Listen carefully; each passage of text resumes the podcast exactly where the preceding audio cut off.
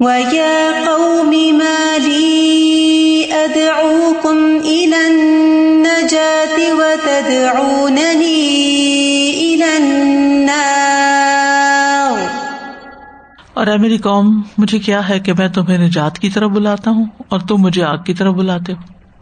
بار بار یا قومی کہہ رہا ہے اور یہاں و یا قومی کہا ہے۔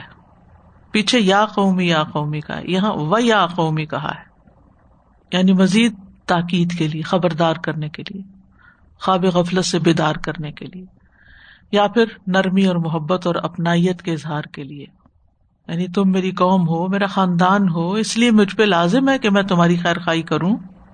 اور ایک طرح سے اپنے غم اور اپنے دکھ کا بھی اظہار کرتا ہے، تاکہ وہ اس کی نیت پہ شک نہ کرے ابراہیم علیہ السلام نے بھی اپنے والد کو سمجھانے کے لیے یا ابتی یا ابتی کہہ کے پکارا تھا۔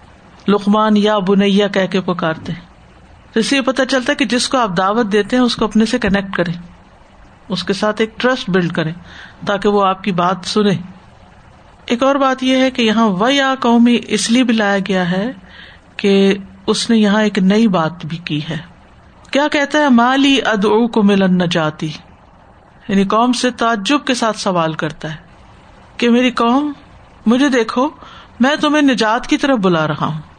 اس لیے نیک کمل کرنے کا اور ایمان لانے کا حکم دے رہا ہوں اور ایک شخص کو قتل کرنے سے روک رہا ہوں۔ وہ تدون نہیں لنار اور تم مجھے ایسی چیز کی طرف دعوت دے رہے ہو جو جہنم کی طرف لے جانے والی ہے۔ اور وہ کیا ہے؟ شرک ہے۔ نیک لوگوں کے قتل پر تمہارا ساتھ دینا ہے۔ ان کو تکلیف دینے پر، ان کو ریجیکٹ کرنے پر تمہاری مدد کرنا ہے۔ تو یہ نہیں ہو سکتا کہ میں ایسا کروں۔ تم خود سوچو کہ میں کیا کر رہا ہوں تمہارے ساتھ اور تم کیا کر رہے ہو میرے ساتھ۔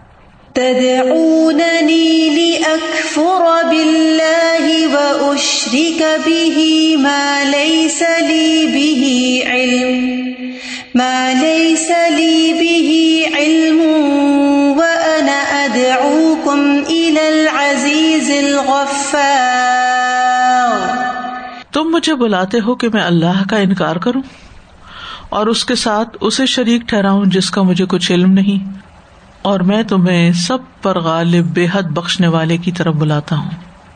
تدعو نیلی اکفر اب اللہ تم مجھے دعوت دے رہے ہو کہ میں اللہ کا انکار کر دوں۔ یعنی اس کی وحدانیت کا انکار کروں۔ وہ اشرے کا بھی اور اس کے ساتھ شریک ٹھہراؤں۔ یعنی کفر میں اللہ تعالی کی ذات کا انکار بھی ہو سکتا ہے، اس کی بات کا انکار بھی ہو سکتا ہے۔ اور شرک میں پھر اللہ کے ساتھ دیگر ہستیوں کو الہ کرار دینا ہے۔ تو وہ لوگ اس مرد مومن کو دو چیزوں کی دعوت دے رہے تھے۔ ایک تو ایک خالق کا انکار کرتے صرف فرعون کو اپنا الہ مانے۔ یعنی ایک طرح سے وہ الحاد کا بھی شکار تھے۔ الحاد کس کو کہتے کہ اس کائنات کا کوئی خالق نہیں، کوئی مالک نہیں۔ کہتے تھے کہ پھر اون سورج دیوتا کا اوتار ہوتا ہے زمین پہ۔ تو بت پرس قوم تھی ایک طرح سے۔ گائے کی پوجا بھی کرتے تھے۔ اور پھر اگر اللہ کا کسی درجے پر اقرار کرتے بھی تھے تو اس کے ساتھ شرک کرتے تھے۔ دوسرے لفظوں میں کفر اور شرک کی دعوت دے رہے تھے۔ اس کے مقابلے میں مرد مومن ان کو اللہ کے دو ناموں کے ساتھ اللہ تعالیٰ کا تعارف کراتے ہوئے اللہ تعالیٰ کی طرف بلا رہا ہے۔ میں انا ادو کم اور میں تمہیں دعوت دیتا ہوں العزیز الغفار۔ العزیز الغفار کی طرف۔ العزیز کا مطلب ہوتا ہے عزت والا، غلبے والا، اقتدار والا، قہر والا۔ تو عال فرون کیا سمجھتی تھی؟ کہ جو ان کے بادشاہ ہیں انہیں کو قوت اور عزت حاصل ہے۔ تو انہیں کہا گیا کہ نہیں، العزیز کوئی اور ہے۔ عزت کا مالک کوئی اور ہے۔ اور وہ ہے رب العالمین۔ اور الغفار وہ بخشنے والا بھی ہے۔ اس میں پھر ایک دعوت کا پہلو ہے۔ کمپیرزن کر رہا ہے نا مسلسل۔ یہ تمہارے پاس کیا ہے اور ادھر کیا ہے؟ یعنی چوز کرو، بہتر چیز لو۔ الغفار اس لیے انٹروڈیوس کر رہا ہے کہ تم نے اب تک جو شرک کیا، جو کفر کیا، سب معاف کر دے گا۔ اس کی طرف آؤ تو صحیح۔ تو نہ ماننے والوں کے لیے عزیز اور مان جانے والوں کے لیے غفار۔ اگر نہیں مانتے تو وہ غالب ہے، عذاب دینے پہ پوری طرح قادر ہے۔ اگر مان جاتے ہو تو غلطیوں اور کوتاہیوں کو معاف کر کے پردہ پوشی کر دے گا۔ غفار۔ اس سے اندازہ ہوتا ہے کہ اتنے زبردست الفاظ اور اتنا بر وقت کلام، اتنا زبردست لاجک اور خیر خواہی اور نرمی۔ یعنی الفاظ کا چناؤ آپ دیکھیں کہ کس موقع پر اللہ تعالی کی کس صفت کا ذکر کرنا ہے۔ تو اسے یہ پتا چلتا ہے کہ وہ عرصے سے ایمان لایا ہوا تھا اور موسی علیہ السلام کی دعوت سے اچھی طرح واقف تھا اور سارا مطالعہ کر رہا تھا، سب چیز اسٹڈی کر رہا تھا۔ اسٹڈی سے مراد صرف کتابوں سے نہیں ہوتا یعنی کہ موسی علیہ السلام کی دعوت کس چیز کی طرف ہے؟ اور اس سے بھی پتہ چلتا ہے کہ مص علیہ السلام اللہ تعالیٰ کا تعارف کرا چکے تھے قوم کو، لوگوں کو پتا تھا کہ اللہ کون ہے۔ پھر تاریخ کا بھی علم تھا، پھر اپنی تاریخ کا بھی الحضاب یعنی اوور آل دنیا کی تاریخ اور یوسف علیہ السلام کے واقع سے اپنی قوم کی تاریخ۔ تو ایک دائی کو کیسا ہونا چاہیے؟ ایک طرف عقیدہ مضبوط ہو، اللہ تعالیٰ کا بھرپور تعارف ہو، تاریخ کا علم ہو۔ پھر یہ کہ بات کرنے کا ڈھنگ ہو وکیبلی بھی اچھی ہو، مختصر بات ہو، یہ ساری باتیں جو اس کی انتہائی سمجھداری کی دلیل ہے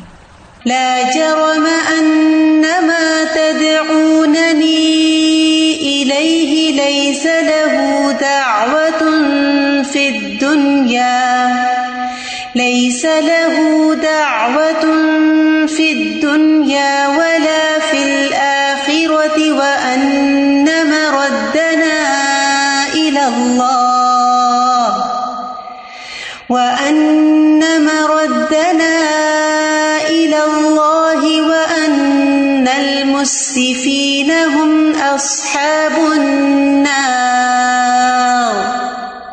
کوئی شک نہیں کہ یقیناً تم مجھے جس چیز کی طرف بلاتے ہو، اس کے لیے کسی طرح پکارنا نہ دنیا میں درست ہے اور نہ آخرت میں۔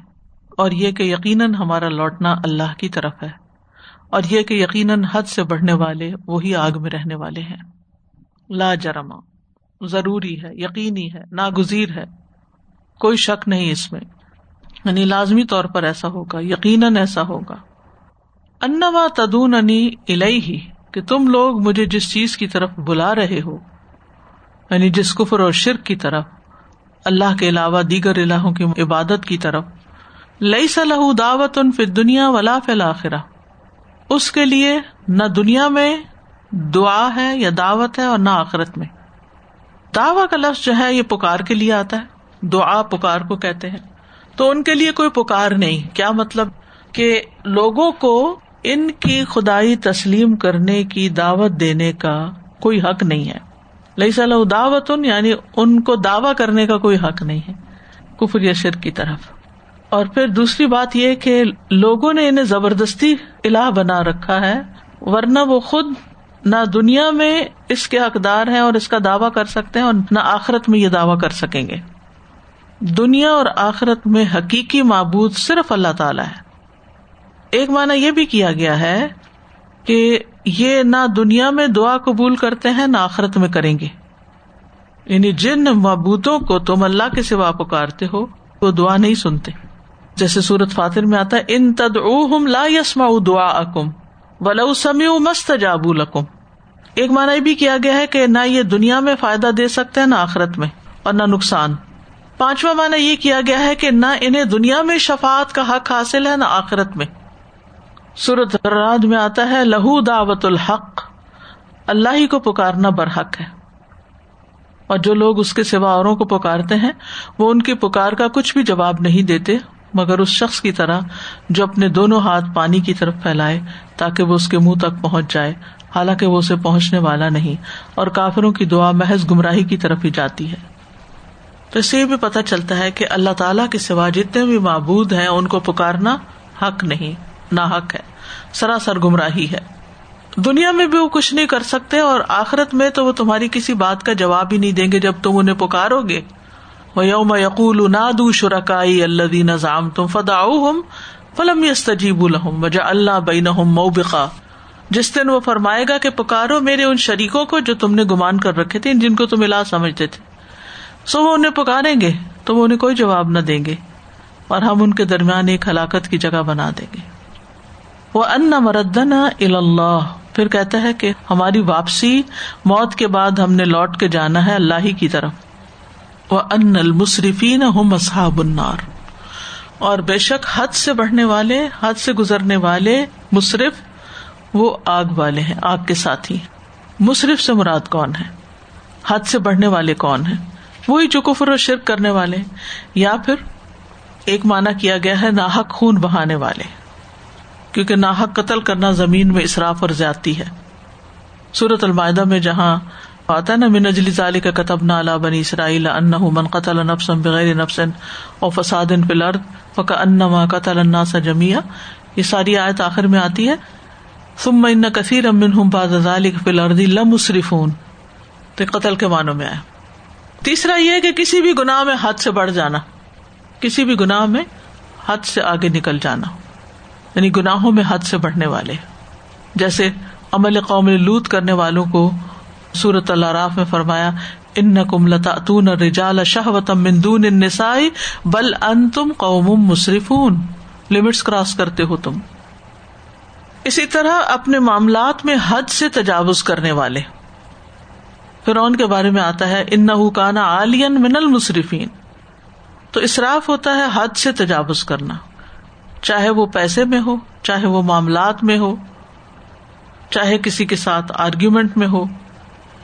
کہا جاتا ہے، اصرف افل کلام بفل قتل اس نے کلام اور قتل میں زیادتی کی۔ تو اصراف کے بھی کئی درجے ہیں۔ کچھ اصراف کفر تک بھی پہنچ جاتا ہے۔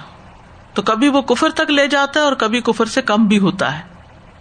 مثلاً اگر کھانے پینے میں انسان زیادتی کر جاتا ہے تو وہ کفر نہیں کرتا، لیکن اصراف کرتا ہے۔ کلو بشرب ولا تصرف اسی طرح لباس وغیرہ میں جو اصراف ہوتا ہے۔ کل کو مجھے بتا رہا تھا کہ کسی بچی کی شادی ہوئی ہے تو انہوں نے پانچ ہزار اسٹرلنگ پاؤنڈ کا پہلے دن کا سوٹ بنایا۔ فائیو تھاؤزینڈ پاؤنڈ اور اس کے اوپر اتنا کچھ تھا کہ وہ اس لباس کا وزن بچی کے وزن سے بھی زیادہ تھا۔ یہ ہوتا ہے ہاتھ سے بڑھنا۔ کیونکہ وہ کپڑے پریکٹیکل تو نہیں ہوتے وہ کہ آپ اس کے بعد گھر میں پہن کے پھرے وہ تو ایک صرف شو پیس کے طور پر دو چار لوگ اٹھائے ہوئے ہوتے ہیں ساتھ ساتھ۔ وہ آپ کو منزل تک پہنچا دیتے ہیں۔ پھر انسان اتار کے ان کو دم لیتا شکر ہے، اتر گئے۔ تو اسی طرح اور معاملات میں بھی یعنی حد سے بڑھ جانا جو ہے، یہ اللہ تعالیٰ کو ناپسند ہے۔ اللہ تعالیٰ ایسے لوگوں سے محبت نہیں کرتا۔ عطائب نے ابھی رباح کہتے ہیں وہ آتو حق یوم حساد ہی ولا تصرف ان لا يحب المصرفین اس کا مطلب یہ ہے کہ لوگوں کو ہر چیز میں حد سے بڑھنے سے منع کیا گیا۔ یعنی جس دن کھیت کی کٹائی ہو، اس دن سد کا خیرات بھی کرو، لیکن یہ نہیں کہ جو کاٹو سارا دے دو۔ یہ بھی اصراف ہے۔ ایاس بن معاویہ کہتے ہیں کہ جو چیز بھی اللہ کے حکم سے تجاوز کر جائے، آگے بڑھ جائے یعنی اللہ کا حکم یہ ہے اور وہ اپنا حکم اس سے آگے لے آیا یہ سب اصراف میں شامل ہوتا ہے۔ اللہ کی آیات پہ ایمان نہ لانا، اللہ کے حق میں کوتا کرنا، حرام کاموں کا ارتقاب کرنا، زمین میں فساد پھیلانا، کھانے پینے میں حد سے زیادہ بڑھ جانا۔ عمر رضی اللہ عنہ کہتے ہیں، آدمی کے مصرف فضول خرچ ہونے کے لیے اتنا ہی کافی ہے کہ ہر وہ چیز کھائے جو اس کا دل چاہے۔ ہر وہ چیز کھانے لگ جائے جو اس کا دل چاہے۔ آج یہ کھانے کو دل چاہ رہا آج یہ آرڈر کر لو، آج وہ آرڈر کر لو، آج اس ریسٹورینٹ پہ چلتے ہیں، آج اس ریسٹورینٹ پہ چلتے ہیں۔ اور جو کمایا وہ سارے کا سارا کھانے پینے میں ہی خرچ کر دیا۔ تو یہ بھی اصراف ہے۔ ٹھیک ہے ون سے نہ وائل تو ہو سکتا ہے، کبھی کبھار تو ہو سکتا ہے۔ کچھ لوگ تو گھر میں پکاتے ہی نہیں ہے وہ جو کماتے ہیں وہ کھانے پینے پہ یا لباس یا ان چیزوں کے اوپر ہی خرچ کر دیتے ہیں۔ نہ دائیں دیکھتے نہ بائیں دیکھتے ہیں، نہ رشتے داروں کو۔ نہ ضرورت مندوں کو کہ کسی اور کی بھی کوئی ضرورت ہو سکتی ہے۔ پکاتے بھی تو اصراف کے ساتھ کچھ کھایا، کچھ پھینکا۔ سورت الفرقان میں آتا ہے ولدین ادا ان فقو لم یوسرف ولم یختر وکان بین دالی کا قوام اور وہ لوگ جب وہ خرچ کرتے ہیں تو اصراف نہیں کرتے اور نہ ہی بخل کرتے ہیں۔ یعنی بخل کیا ہے کہ جتنی ضرورت ہے۔ اب عید کے دن بھی آپ اپنے کپڑے ایسے بنائے کہ جو عید کے نہ لگے یا شادی کے موقع پر ایسے پہن لے کہ جو شادی کے نہ لگے۔ یعنی وہ پھر بخل ہو جاتا ہے کہ انسان کے پاس ہے بھی اور وہ ایک حد کے اندر رہ کے زیب و زینت اختیار نہیں کرتا۔ بکا نبئی ندالی کا قوام ان کا خرچ اس کے درمیان ہوتا ہے۔ سفیان سوری کہتے ہیں، اللہ کے حکم کی خلاف ورزی میں ایک دانا بھی صرف کیا جائے۔ اللہ کے حکم کے خلاف۔ یعنی جن چیزوں میں اللہ تعالیٰ ناراض ہے، وہاں خرچ کیا جائے، وہ اسراف میں داخل ہے۔ سورت اللہ نام میں ہی آتا ہے، ولا تصرف ان لا يحب المصرفین اصراف نہ کرو، بے شک وہ اصراف کرنے والوں کو پسند نہیں کرتا، ان سے محبت نہیں رکھتا۔ عثمان بن اسود کہتے ہیں، میں مجاہد کے ساتھ بیت اللہ کا طواف کر رہا تھا۔ انہوں نے کہا، اگر کوئی اللہ کی اطاعت میں دس ہزار درہم خرچ کر دے، تو وہ فضول خرچی کرنے والا نہیں ہوگا۔ اور اگر اللہ کی نافرمانی میں ایک درہم بھی خرچ کر دے تو وہ حد سے بڑھنے والوں میں سے ہو جائے گا۔ یعنی اطاعت میں اگر بڑی رقم بھی خرچ کر دو تو اصراف نہیں، نافرمانی میں ایک درم بھی خرچ کرو تو اصراف ہے۔ مالک کہتے ہیں، مال جائز طریقے سے کمایا جائے اور اس کو ناجائز خرچ کیا جائے تو یہ اصراف ہے۔ امام شافی کہتے ہیں اصراف یہ ہے کہ آپ مال کو ناجائز جگہوں میں خرچ کریں، نیکی کے کاموں میں خرچ کرنا فضول خرچی نہیں۔ پھر اسی طرح دیگر کام کرتے ہوئے، مثلاً وزو میں اصراف بہت زیادہ پانی بہانا، اسی طرح ریسورسز کو ویسٹ کرنا، چاہے پانی ہو، چاہے اور چیزیں ہوں کیئر لیسلی چیزوں کو استعمال کرنا، توڑ پھوڑ کرنا، ضائع کرنا، بیکار چھوڑ دینا، مثلاً ضرورت نہیں اور آپ لائٹس لگا کے چھوڑ دیں۔ یعنی بہت سے لوگوں کی عادت ہوتی ہے، جہاں گئے لائٹس آن کر دی نہ وہاں کوئی ہے، نہ کوئی بیٹھا ہے، نہ کوئی کام کر رہا ہے، نہ کچھ۔ کوئی مقصد ہی نہیں وہاں لائٹ جلانے کا، جل رہی ہے۔ ہاں ضرورت کے تحت اس سے ڈبل بھی جلانی پڑے تو کوئی اصراف نہیں ہے۔ لیکن اگر ضرورت ہی نہیں وہاں پر اور آپ ایسے ہی ضائع کر رہے ہیں تو یہ اصراف ہے۔ تو جو بھی ہمارے پاس نعمتیں ہیں، ان سب پہ ہاتھ سے بڑھنا جو ہے وہ اصراف ہے۔ اسی طرح حق کے آگے نہ جھکنا اور دوسروں کے سامنے ایسی سرکشی کرنا کہ کوئی میرا کیا بگاڑ لے گا۔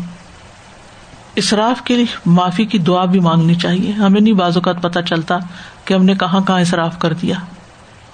رب نغفر لنا ذنوبنا و اسرافنا فی امرنا و ثبت اقدامنا وانصرنا علی القوم الکافرین اے ہمارے رب، ہمارے گناہوں کو اور ہمارے کام میں ہونے والی ہماری زیادتیوں کو بخش دے اور ہمارے قدموں کو جما دے اور کافر قوم کے مقابلے میں ہماری مدد فرما۔ آمین۔ فستذكرون ما وأفوض أمري إلى الله إن الله بصير بالعباد پسند قریب تم یاد کرو گے جو میں تم سے کہہ رہا ہوں اور میں اپنا معاملہ اللہ کے سپرد کرتا ہوں۔ بے شک اللہ بندوں کو خوب دیکھنے والا ہے۔ فستز کرو نما اقول الکم تمہیں ضرور یاد آئے گا جو میں آج کہہ رہا ہوں۔ اور یہ آخری ہمدردانہ تمبی تھی۔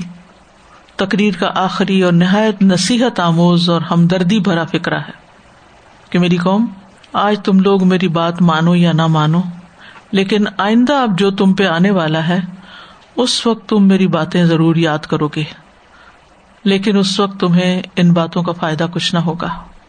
اور یہ یاد کرنے کا وقت آخرت بھی ہو سکتا ہے۔ اور وہ دن بھی جب عال فرون پر عذاب آیا۔ سین جو ہے وہ مستقبل قریب کے لیے بھی آتا ہے نا، اس لیے۔ یعنی وہ وقت دور نہیں کہ اب تم پر عذاب آ جائے اور جب وہ وقت مقرر آ جائے گا تو پھر تمہیں پتہ چل جائے گا۔ سورت نواب میں بھی آتا نا کل سیا لمون سم کل سیا لمون ہرگز نہیں، ان قریب وہ جان لیں گے۔ پھر ہرگز نہیں، ان قریب وہ جان لیں گے۔ اب یہاں مرد مومن کو اپنی جان کا خطرہ معلوم ہو گیا تھا کہ میں نے اتنی باتیں کر دی ہیں، اتنا سمجھا دیا ہے ہم میری خیر نہیں۔ اس لیے پوری جرت سے اپنا پیغام پہنچانے کے بعد کیا کہتا ہے؟ وہ افوز امری اللہ میں تو اپنا معاملہ اللہ کے حوالے کرتا ہوں۔ فا باؤد فاؤد کوئی معاملہ کسی کے سپرد کرنا، تفویض جس کو کہتے ہیں۔ یعنی میں اللہ پہ توکل کرتا ہوں۔ تمہارا اور اپنا معاملہ اللہ کے سپرد کرتا ہوں۔ یعنی ظاہری اسباب تو کوئی نظر نہیں آ رہے کہ اب کوئی میری مدد کرے گا، لیکن پھر بھی میرا بھروسہ اللہ پر ہے۔ اور ایسے لوگ جب اللہ پہ بھروسہ کرتے ہیں تو اللہ تعالیٰ ان کا اعتماد نہیں توڑتا۔ ابراہیم علیہ السلام نے بھی مشکل وقت میں اللہ تعالیٰ کو پکارا تھا کہ حسب اللہ و نعم الوکیل۔ یہی بات محمد صلی اللہ علیہ وسلم نے اس وقت کہی تھی جب لوگ جمع ہو گئے تھے۔ ان سقت جمع القم فخش فساد ایمان وقالو حسب اللہ و نعم الوکیل۔ تو اگر ہمارا توکل مضبوط ہو جائے اللہ پر تو ہمارے بہت سے غم اور فکریں اور پریشانیاں ختم ہو جائیں۔ جب بھی آپ دیکھیں کہ کوئی آپ کو نقصان دینے کی کوشش کر رہا ہے، تو اپنا معاملہ اللہ کے سپرد کرے اللہ کو کافی سمجھے کسی بھی چیز کا خوف محسوس ہو۔ کل اسی بنا اللہ ماں کا تب اللہ لنا، ہوا مولانا وہ اللہ فلی توکل المؤمنون۔